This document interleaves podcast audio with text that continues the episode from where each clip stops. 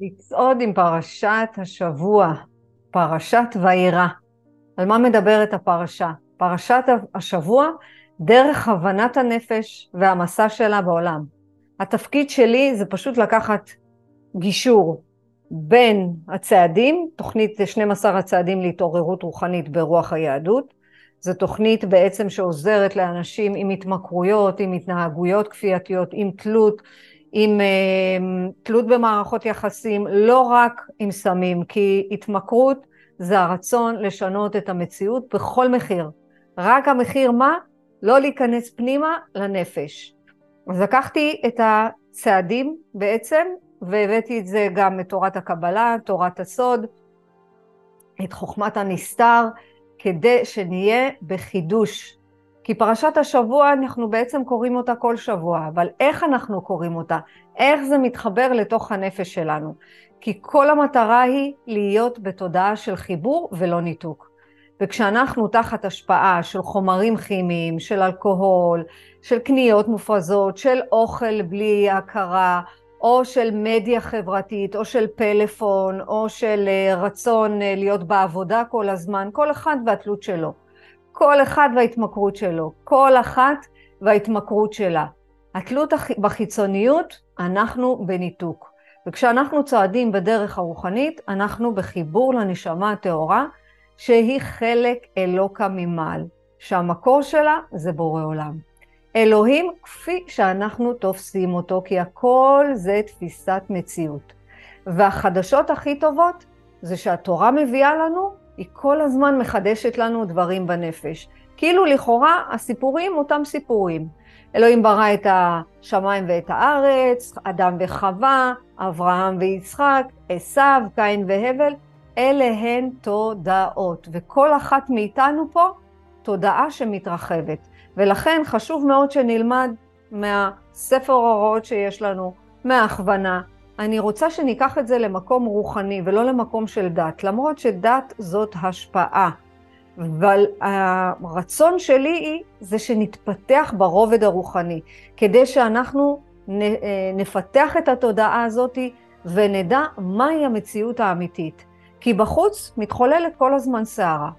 אני רוצה שהתודעה שלנו תהיה רגועה, שהיא תהיה שלווה, שהיא תהיה במקום גבוה יותר. ולכן התורה מחדשת לנו משהו בנפש. וככל שאנחנו נעלה בתודעה שלנו, ככה אנחנו נהיה במסע הרבה יותר קל. אני לא יודעת מי הבטיח לנו חיים טובים, חיים שלווים, חיים ורודים, אני לא יודעת מי הבטיח לנו. כאילו כל הזמן אנחנו חושבים שהחיים שלנו צריכים להיות נעימים, וצריכים להיות נוחים, וצריכים להיות לנו כיפים. אני לא יודעת מי הבטיח לנו, אבל החיים שלנו זה לא סרט ורוד, אלא רצף של אירועים שאנחנו צריכים להתפתח דרך האירועים האלה. ופרשת וירא היא הפרשה שיש בה את האירוע הכי מטלטל ביותר בתורה, עקדת יצחק. כאילו בורא עולם אומר לו, תקשיב אברהם אבינו, קח את הבן שלך, האחד אחד, האחד הזה, ותעקוד אותו. אני רוצה שתעלה אותו על מזבח. עכשיו, לכאורה, זה משהו שנראה לא הגיוני. זה משהו ש... איך יכול להיות שבורא עולם יגיד את זה לאברהם אבינו? לא יכול להיות, הרי הבורא זה הטוב ומיטיב, אז איך יכול להיות שהוא אומר לו, קח עכשיו את הבן שלך היחידי ותעקוד אותו. זה בפשט, זה מלמדים בבית ספר, זה מלמדים בתנ"ך, את הילדים הקטנים. הלוואי ובעזרת השם אנחנו נלמד את הילדים באמת מהי התורה, אז לא יהיו ריבים ויהיו הבנות והכל יהיה בסדר. אבל עד אז אנחנו כאן בשביל ללמוד משהו אחר. עקדת יצחק זה לא משהו שנמצא אה, לפני ארבעת אלפים שנה. זה נמצא היום. עקדה זה מלשון לעקוד, לקחת את התכונות הלא טובות שלנו, את הפגמים שלנו, את החסרונות שלנו, ולעקוד אותם, ומה לעשות? להעביר אותם למזבח. מה לעשות להעביר אותם למזבח? למסור אותם לבורא עולם. כמו בצד השלישי, אני מוסרת את חיי להשגחתו של בורא עולם. זה לעקוד את יצחק, ויצחק מלשון משהו עתידי. ברגע שאני אעקוד את התכונות שלי, את החסרונות שלי, את הפגמים שלי, מה אני אעשה בעתיד? אני אצחק. כי אם אני לא אעקוד את ההרגלים הישנים שלי, ואם אני לא אעקוד את התכונות אופי שלי ואת החסרונות שלי, איך אני אוכל להתקדם? הרי תמיד יש לנו משהו בתוכנו שמעכב אותנו מלהתקדם. והקדוש ברוך הוא אומר, אני רוצה לעזור לכם. אני באמת רוצה, אבל אני רוצה שגם אתם תלמדו מה אתם צריכים לעשות. יש את הפסוק, הנני ממטיר לכם לחם מן השמיים. בלשון הקודש המטיר זה מלשון מטרת חיים. והקדוש ברוך הוא לא נתן את המטרה לאדם. הפסוק אומר שאנחנו צריכים לשים מטרות בחיים שלנו ולקיים את מצוות ובחרת בחיים. כשיש לנו התנהגות כפייתית וכשיש לנו משהו שאנחנו רוצים לחסל בתוכנו, איך אנחנו יכולים לשים מטרה? אני רוצה שניקח את עקדת יצחק וניקח איזשהו פגם אופי שמלווה אתכם הרבה זמן, למשל זה יכול להיות קנאה, זה יכול להיות פחד, זאת יכולה להיות חרדה, זה יכול להיות אה, אה, תחושת החמצה, אימפולסיביות. זה איזשהו פגם אופי שאני צריכה לשים אותו מטרה בחיים ואני הולכת לעקוד אותו מתוכי. אני הולכת לעבוד הכל בשביל שהוא לא יהיה בתוכי. למה? כי הרצון של בורא עולם שאנחנו נלך בדרך אחת. המטרה, לדבוק בו. להבין שהטוב ומיטיב רוצה שאני אהנה בחיים, אבל אני גם אהנה מגבול, עם גבולות. אין לנו גבול. אנחנו רוצים גם את זה וגם את זה וגם את זה וגם את זה, ולכן אין גבול. יש את הפסוק, כי צפה ברוח הקודש, שיהיו ישראל צמאים לבוא ביציאת מצרים. מה זה אומר? לא צמאים מלשון מים, לא צמאים ורעבים מלשון אכילה ושתייה, אלא כדי שיהיה בנו רעב פנימי, למצוא אותו, לגלות אותו בתוכנו ולהידבק בו. זה להיות צמא. כי מים זה מלשון תורה, וככל שאנחנו לומדים את התורה בחידוש אחר, בהתפתחות חדשה, אנחנו יכולים להבין שיש לנו פה הדרכה שקיבלנו מה, מהמקובלים, ואסור לנו לזלזל בה. והרצון שלנו עכשיו, שיכתבו לנו את התורה, שיגידו לנו. כל הזמן אנחנו הולכים ונשענים על מישהו מבחוץ, שיעזור לנו לשכתב את מי שאנחנו באמת. לא, הוא יעזור לי להוציא את עצמי. היא תיתן לי עכשיו איזשהו כיוון וזה יעזור לי. אנחנו צריכים להוציא את עצמנו, אבל אם לא תהיה לנו הדרכה נכונה ולא תהיה לנו הכוונה נכונה, אנחנו נישאר כמו המים העומדים, בבוץ, בביוב. והרצון של בורא עולם זה לתת לנו הדרכה. מהיכנס לארץ ישראל וגם לעתיד, לעתיד לבוא אחרי הגזרה. ארץ זה מלשון ארציות. להפוך את הארצי, את החומריות שלנו, ולהבין שיש בנו נפש בהמית. מה זה הנפש הבהמית? היא רוצה לאכול גם מעוגת שוקולד וגם מעוגת גבינה. היא רוצה לקנות את הבלזר האדום ואת הבלזר הצהוב. היא רוצה להשתמש בקנאביס ולשתות יין. היא רוצה שהבעל יאהב, אבל מצד שני יש בזילה אה, למקום אחר. כל אחד והמקום שלו. כי הרצון הארצי זה הנפש הבהמית שלנו, שרוצה תאוות, היא רוצה התמכרויות. יש לה שאיפות ארציות, יש לה שאיפות חומריות. אני לא אומרת שזה לא טוב. השאלה איפה אנחנו שמים את תשומת הלב. האם אנחנו שמים את תשומת הלב רק איך הגוף הזה ייראה? אנחנו בבעיה. אנחנו נרגיש ריקנות. ולא משנה לאיפה נגיע, לגופה הכי יפה שיש, עדיין משהו בתוכנו יהיה חסר. וכדי שאנחנו נצטרך להתחבר לשמיים, מה זה השמיים? החלק הרוחני שבתוכנו.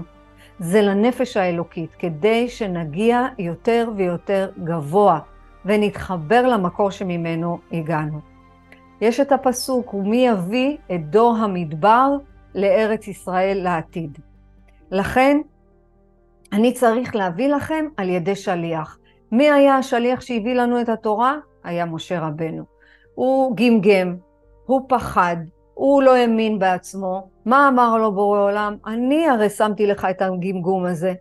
אני יצרתי אותך ככה, אז תסמוך עליי. הנה אני נותן לך גם את, ה, את מי? את השליח אהרון שיהיה לידך. לכל אחד מאיתנו יש שליח. שליח אחד שעוזר לנו להתקדם בחיים, ושליח אחד שעוזר לנו להתפתח מתוכנו. כי כל אדם הוא שלוחה של הבורא. כל אדם הוא שלוחה של ההתפתחות שלנו. אם האדם הזה מרגיז אותי, זה אומר שאני צריכה לעשות עבודה על הכעס שלי. אם השליח הזה אוהב אותי, זה אומר שאני צריכה להשתוות לו ולהיות גם בנתינה וגם באהבה. כי אנחנו לא יכולים להישאר כל הזמן בארציות. אנחנו לא, צריך, לא יכולים להישאר רק בחומריות. ולארץ ישראל, ארץ ישראל זה ארציות וישר אל. כדי שנוכל להגיע לרוחניות. ולעתיד זה משהו ארטילאי. אנחנו לא יודעים באמת מה יקרה מחר. תראו איך בשביעי לעשירי 2023, בום, הפתעה, מלחמה. גם זה מבורא עולם. גם זה היה צריך להגיע למה? כדי לטלטל לנו את הדרך, לטלטל לנו את הקרקע, שאם אנחנו לא נהיה באחדות, ואם אנחנו לא נהיה ערבים זה לזה, אנחנו נישאר לבד. ולכן עקדת יצחק זה לעקוד את הארציות, לעקוד את האגואיזם ולהתחבר לאחדות, כדי שבעזרת השם יצחק זה הסמל של אנחנו נצחק. כי אברהם זה קשור למידת החסד, ויצחק זה קשור למידת הדין. וככל שאנחנו נעקוד את זה בתוכנו, אנחנו נצחק על החושך, וללא פשרות. הדברים צריכים למות כדי שניוולד מחדש. אם לא הייתה המלחמה הזאת, לא הייתה נולדת האחדות הזאת, לא הייתה נולדת הערבות הדדית, לא היו יוצרים כאלה קבוצות של נתינה, של אהבה, של חסד. היה צריך למות משהו בעם הזה כדי שאנחנו נצחק על העתיד. וכשכל אחד מאיתנו לפעמים שרוי בחושך, אנחנו לפעמים נמצאים באיזשהו תהום כזה פנימי, שאנחנו מנוהלים על ידי ההתנהגויות, על ידי תלות, על ידי חוסר אונים, על ידי אנשים, על ידי חומרים. אנחנו צריכים להבין שיש בתוכנו גם את אברהם וגם את יצחק. אברהם אבינו, דיברנו על זה בפרשת לך לך, על איזה חסדים הוא עשה. איזה חסדים ואיזה אמונה חזקה הייתה בו. כי הכוח של האמונה זה מה שעוזר לנו להחזיק מעמד. תזכרו את זה, זה הכלי היחידי שיש. אם בכוח האמונה אתם לא תחזקו עוד יותר את האמונה, יהיה לנו מאוד קשה להחזיק. מה זה כוח האמונה? בכוח האמונה בורא העולם יעזור לנו במלחמה הזאת. בכוח האמונה בורא עולם יוציא אותי מהתהום שאני נמצאת בו. בכוח האמונה, גם אם לפעמים קשה לנו להגיע למצב הזה, fake it until you make it. לאט לאט, דבר דבר, צעד צעד, לאט לאט. לא צריך הכל בבת אחת. אנחנו צריכים לעלות במדרגות. בעל הסולם אמר, בסולם, שלב אחרי שלב. כי הכוח של האמונה עוזר לנו להחזיק מעמד, כמו בזמנים האלה, שמתוך התהום, בעזרת השם, מתוך ידיעה פנימית עמוקה, אנחנו ניוולד מחדש. וכאן אני רוצה לתת לכם תרגיל רוחני נפשי. כי אמרנו, רוחניות זה פעולות מעשיות. אם לא יהיו פעולות מעשיות, לא תהיה רוחניות. אני רוצה לתת לכם תרגיל רוחני נפשי, תחשבו, תעצרו אפילו את ההקלטה, או שאחר כך תמשיכו אותה, תחשבו על איזשהו משבר או קושי שחוויתם, ותנסו לראות איך נולד משהו חדש מתוככם. כמו גם בקורונה. איך הזום הזה נולד? מתוך הקורונה. אבל אני רוצה שאתם תחשבו על המשהו הפרטי שלכם. משהו שהייתם במשבר או איזה קושי מאוד מאוד גדול וחוויתם, ותנסו לראות איזה דבר מופלא נולד מתוככם. אברהם אבינו מלמד אותנו שיעור על הכנסת אורחים.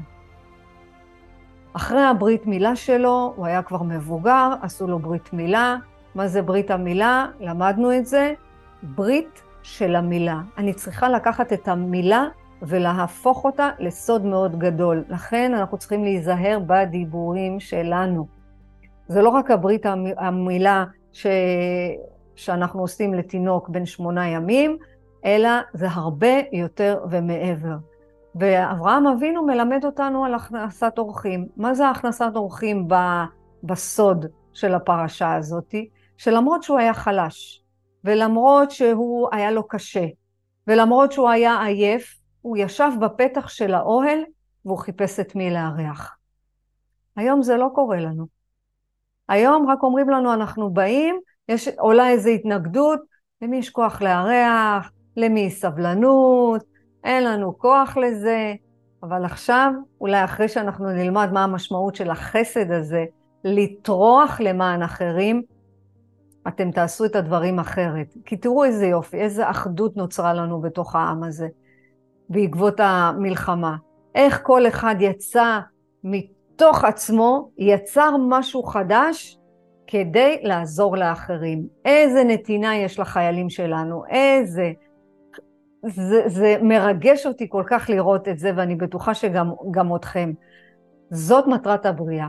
ואהבת לרעך כמוך. עד שאנחנו לא נשיג את הציווי הזה, ואהבת לרעך כמוך, יהיה לנו מאוד קשה לצאת מתוך עצמנו. ואהבת לרעך כמוך, זה לא אני אוהב אותך כמו שאני אוהב את עצמי, לא, הלוואי וזה היה ככה, ממש ממש לא.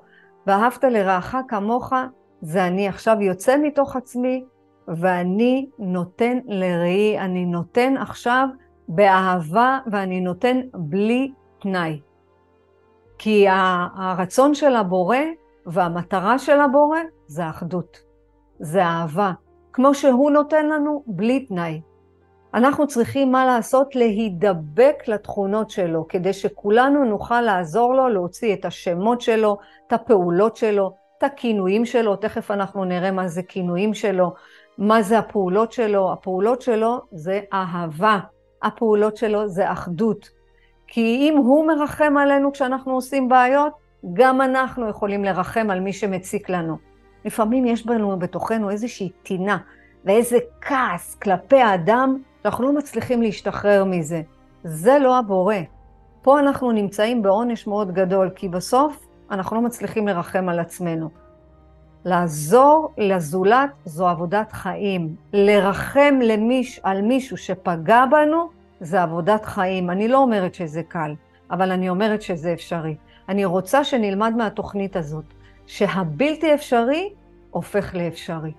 כי אם יש אדם שאתם כועסים עליו, הוא גר אצלכם בתוך התודעה שלכם, והוא יוצר אצלכם כאוס פנימי, תדעו לכם, אתם בעונש. כי הוא לא יודע את זה, אותו זה לא מעניין, הוא המשיך בחיים שלו. אתם נמצאים בכאוס, ואתם צריכים לעשות עבודת חיים על זה. וזה מה שחשוב. מה שאנחנו לומדים בתוכנית זה להתעורר לאגו שלנו, להתעורר לאגואיזם שלנו, למען האחר. אני יכולה להבטיח לכם, זה הריפוי הכי טוב. כי כשאתם עושים למען אחרים, אתם מרפאים את הנפש שלכם. כי התמכרות מגיעה מחוסר. חוסר אהבה, חוסר שלא ראו אותנו, חוסר לשנות את המציאות, לא היה אף אחד בבית מי שיקבל אותנו, או בכלל כל התנהגות כפייתית. גם שליטה זאת התנהגות כפייתית. אני רוצה לשלוט, שהכל יהיה בסדר. המתאמנת שלי אומרת לי, אני רוצה לשלוט גם על המזג האוויר. אם חם בחוץ, אני מדליקה את המזגן. אם קר בחוץ, אני מדליקה את החימום. אמרתי לה, אבל את רוצה לשלוט במזג האוויר? מה, אם ירד גשם או לא ירד גשם? היא אומרת לי, אני שולטת בהכל. זה אומר, כוחי ועוצם ידי עשה לי זאת. איך היא תצא למקום טוב? אם היא חושבת שהכל בידיים שלה, היא לא סומכת על אף אחד, היא לא מאמינה באף אחד, כולם בגדר של חשדנים. איך אפשר להתהלך ככה בחיים? זאת לא מטרת הבריאה. ככה אנחנו לא הופכים לשותפים של הבורא. אנחנו צריכים להיות שותפים של הבורא. ואברהם מלמד אותנו מה זה שותפות. הוא מלמד אותנו איך הוא מיטיב עם אחרים, למרות שהיה לו קשה. איך הוא נהנה מאחרים שטוב להם, וזה מה שקשה לנו היום, לראות שלמישהו טוב. לא לכולם, אבל כשלמישהו טוב, ישר עולה לנו השאלה, למה הוא ולא אני? למה הוא יש לו כסף ולי לא? למה הוא מצליח ואני לא? למה היא כזאת מצליחנית והצליחה להרזות ואיזה גוף יש לה? ואז זה יוצר אצלנו חוסר וריקנות. הפרשה מלמדת אותנו שאם אחרים אוכלים ונהנים, שבעים, זה כאילו אני אכלתי ושבעתי. שאם טוב למישהו אחר, אז גם לי טוב. וזה מה שאנחנו צריכים לעשות. אנחנו צריכים לעזור לאחרים כדי שנתמלא. זה כמו התפילה. התפילה של האדם האחר, אתה נהנה קודם. כאשר אנחנו מתפללים על אחרים, אנחנו נענים קודם, וזאת הנאה רוחנית אמיתית. להתמלא מנתינה ללא תנאי, ללא ביקורת, ללא שיפוטיות. כשאברהם, כשאברהם מלמד אותנו מה זה הכנסת אורחים, אברהם זאת תודעה, לא לשכוח את זה. הכל זה תודעות. 40 שנה במדבר זה 40 תודעות שהלכנו בדרך. גם עכשיו אנחנו בגלגול אחר. אנחנו לא אותו אדם שהיינו בשישי לעשירי. אנחנו אדם אחר לגמרי לגמרי מיום השביעי לעשירי. ומה זה אומר? שינינו תודעה. עכשיו, השינוי התודעה זה או אני עכשיו במרמרה ומקטרת, ואני לא סובלת, ואני מאשימה, ואני פוחדת, ואני בדיכאון, או אני בתודעה של צמיחה. איך אני לוקחת את המלחמה הזאת ומשנה בתוכי. איך אני עכשיו הופכת, כמו אברהם אבינו, מרצון של העייפות, מרצון של אה, אין לי כוח ואין לי סבלנות, לחפש למי אני יכולה לעשות טוב, למרות שקשה לנו, למרות שיש דוחק, למרות. זה לא... אה, זה לא משתווה לזה שכשאנחנו בטוב, אז אנחנו עוזרים לאחרים. זה לא אותו דבר. להפך, לצאת מהטבע שלנו, כשלא טוב לנו, לעזור לאחרים. אפילו להרים טלפון למישהו. הסעודה משולה לדיבורים שיוצאים מאיתנו, כי אנחנו צריכים להמית את הישן, להמית אמונות, להמית אה, אה, התנהגויות, כדי שייוולד משהו חדש. אברהם המית את הרצון שלו מללכת ולהתבטל לתוך נתינה, ומתוך הוויתור הזה, מה הוא עשה? נולד לו יצחק. יצחק זה משהו חדש שנוצר מתוכו. זאת ההתחדשות, ההתחדשות שאנחנו צריכים להיות בה. כל הזמן לחדש מתוכנו, אי אפשר להישאר אותו דבר. אנחנו כל הזמן צריכים ליצור משהו חדש. מתוך המקום שאנחנו נמצאים בו, לא צריך להמציא שום דבר. קהלת אמר, אין תחת, חדש תחת השמש. מה אנחנו כן צריכים לעשות? לעלות מעל השמש. ליצור משהו חדש מתוכנו, להיכנס לעולם היצירה, ואנחנו יכולים לעבור מעולם לעולם במחשבה, כמו לידה מחדש. ואז מה קורה לנו? יש לנו סיפוק, יש לנו התעלות רוחנית. תזכרו את הרגע שאתם נותנים, ואתם בנתינה, איזה התעלות רוחנית? זאת המדרגה שאנחנו צריכים לעלות אליה, כי אנחנו פה בהתפתחות תודעתית. מאוד חשוב להיכנס לזה. מאוד. יש את הפסוק, ויאמר שוב אשוב אלייך כעת חיה, והנה בן לשרה אשתך. במקורות שאנחנו לומדים, ויש את הצדיק עוד יוסף חי, אני אוהבת לקרוא את פרשת השבוע, את ההסתכלות שלו, את ההתבוננות שלו, כי כשאנחנו מתחברים לצדיק, אנחנו בעצם מעוררים את הרוח שלו בתוכנו. זה נקרא עיבור. בעצם אנחנו לוקחים את התכונות הטובות מהמקורות, לוקחים את התכונות הטובות מהצדיק, ומשהו בתוכנו מתחיל לחשוב ולהתעבר ברוח גבוהה יותר. כי אנחנו צריכים ליצור דברים חדשים. אז מה שהוא מלמד אותנו, שבבראשית, לפני החטא, הייתה חיה. עם י'. ואחרי החטא קוראים לה חווה. ובמגלה העמוקות, בפרשת לך לך בספר ליקוטי התורה, אנחנו לומדים ששרה אימנו הייתה גלגול חווה. שימים לב מה אני אומרת? הגלגול של חווה הייתה שרה אימנו. ומה היא עשתה? היא באה לתקן את חטא החווה. כולנו פה נמצאים מהאדם הראשון. כולנו נמצאים פה בגלגול נוסף, לכן חשוב לעשות פה תיקונים. והתיקון של חטא חווה, מה עשתה שרה? היא תיקנה רק חלק, ולכן היא הצליחה להוליד צדיק שהוא במדרגת בן ולא במדרגת עבד. כי כשאנחנו בשעבוד, אנשים יקרים, אנחנו בשעבוד לאיזושהי התמכרות, למשהו שמנהל אותנו, אנחנו במדרגת עבד. וכשאנחנו מקטרים כל הזמן, אנחנו במדרגת עבד. וכשאנחנו חושבים שמגיע לנו וכולם אשמים בחוץ, אנחנו במדרגת עבד. אבל מנגד, כשאנחנו באסירות תודה, אנחנו בהכרת תודה על היש, בהכרת תודה על מה שיש לנו, אז מה אנחנו הופכים להיות? צדיקים. אנחנו מצדיקים את המציאות החיצונית בהבנה ובאהבה. מה קורה לנו? אנחנו במדרגת הצדיק. והטבע שלנו, אותו אנחנו צריכים לשנות, כי זה מה שאנחנו לומדים בזוהר, בקבלה, ב-12 הצעדים, זה לצאת מהטבע שלנו, לצאת מהריכוז העצמי, לצאת מהאגואיסטיות. וכשאנחנו יוצאים מעצמנו, אנחנו מעל הטבע. ויש את הפסוק, מאת, מאת השם הייתה לי זאת, היא נפלאת בעינינו. מה זה אומר? לצאת מהטבע, זה החידוש שאני רוצה שיהיה לנו. כי אם יש לנו התנהגות כפייתית, ואם יש משהו שאנחנו רוצים לשנות, אנחנו צריכים ללכת נגד הטבע שלנו, ורק אז אנחנו נוכל לצאת לחופשי. רק כשנסכים להמית את ההתמכרות שנמצאת בתוכנו, את ההתנהגות שנמצאת בתוכנו, את הפחד שנמצא בתוכנו, אנחנו נצא באמת באמת לחופשי. אלוהים בגימטריה זה הטבע, מאת השם הייתה זאת. מצד אחד, היה ואין שום פלא.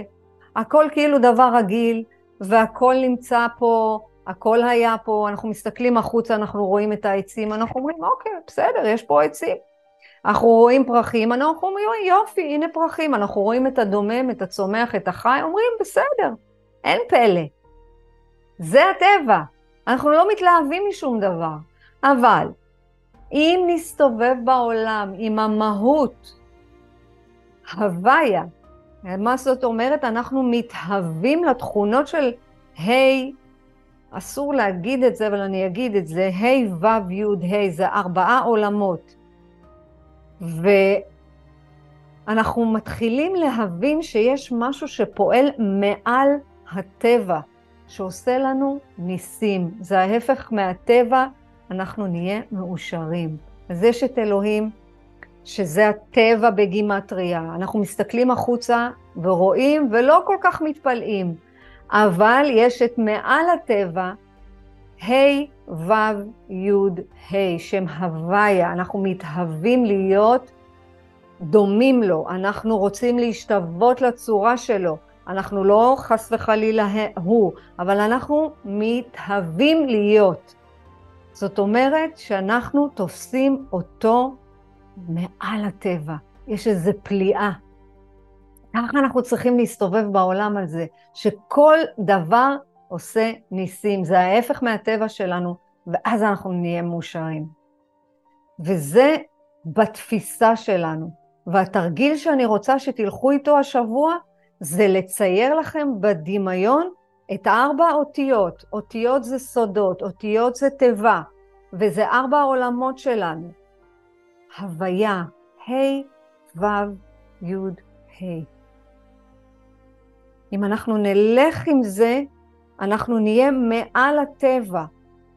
זאת אומרת שההווה ורגיל, אנחנו התחתונים האלה, שאנחנו מבקשים מבורא עולם, אנחנו מבקשים מהאלוהים לעזור לנו לצאת מהטבע שלנו, לצאת מהטבע שלנו. ואז קורה נס מאוד גדול. הדברים נעשים למשהו עוצמתי. כל שינוי הטבע פלא, וזה נקרא נס. אל תחשבו שמשהו גדול צריך לקרות, אבל ברגע שאתם עומדים באיפוק על משהו שאתם מאוד מאוד מאוד רוצים, לא יודעת, אני רוצה ללכת רגע לאלכוהול, אתם רוצים לסיים את כל, ה... את כל הבקבוק יין, זה בטבע שלנו. אבל אם אנחנו נהיה באיפוק מול כל הבקבוק יין הזה, יהיה לנו ניצחון, יהיה נס. כי למה? כי יצאנו מתוך הטבע שלנו. כשאנחנו יוצאים משליטה במשהו, אנחנו יכולים להבין שהכל בהשגחה של ברוך הוא. מה זה ברוך הוא? שם הוויה.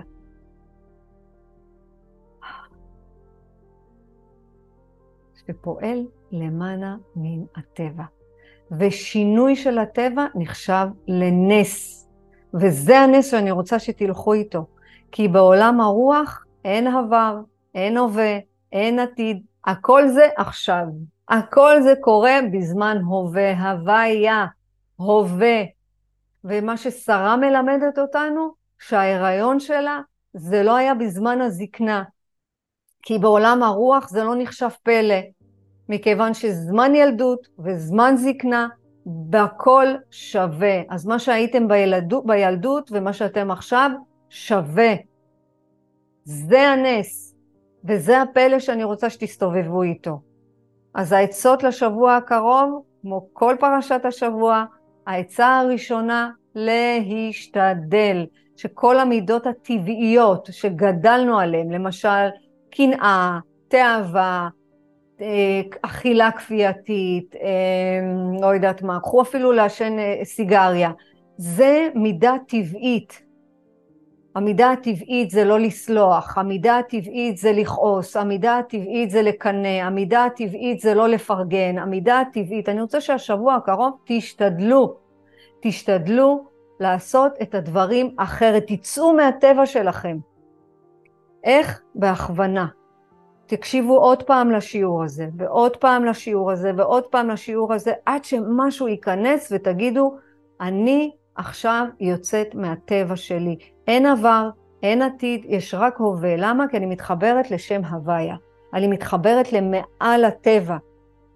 כי בטבע שלנו אנחנו צריכים כאילו לתת בעולם הזה יותר בארציות, להיות בחומריות. לא. כל הזמן להבין, אנחנו צריכים לשנות בתוכנו ולשנות מעל הטבע שלנו. העצה השנייה, אברהם נותן למלאכים אוכל. למה? האכילה זה כדי שנבין שבעולם הזה יש את הכוח של הצרכים הגופניים ואת החובה שלנו לברור מה אנחנו אוכלים, כדי שלא נאכל, שחס וחלילה נאכל יותר מדי ואז אה, נגיע לחולי בגוף.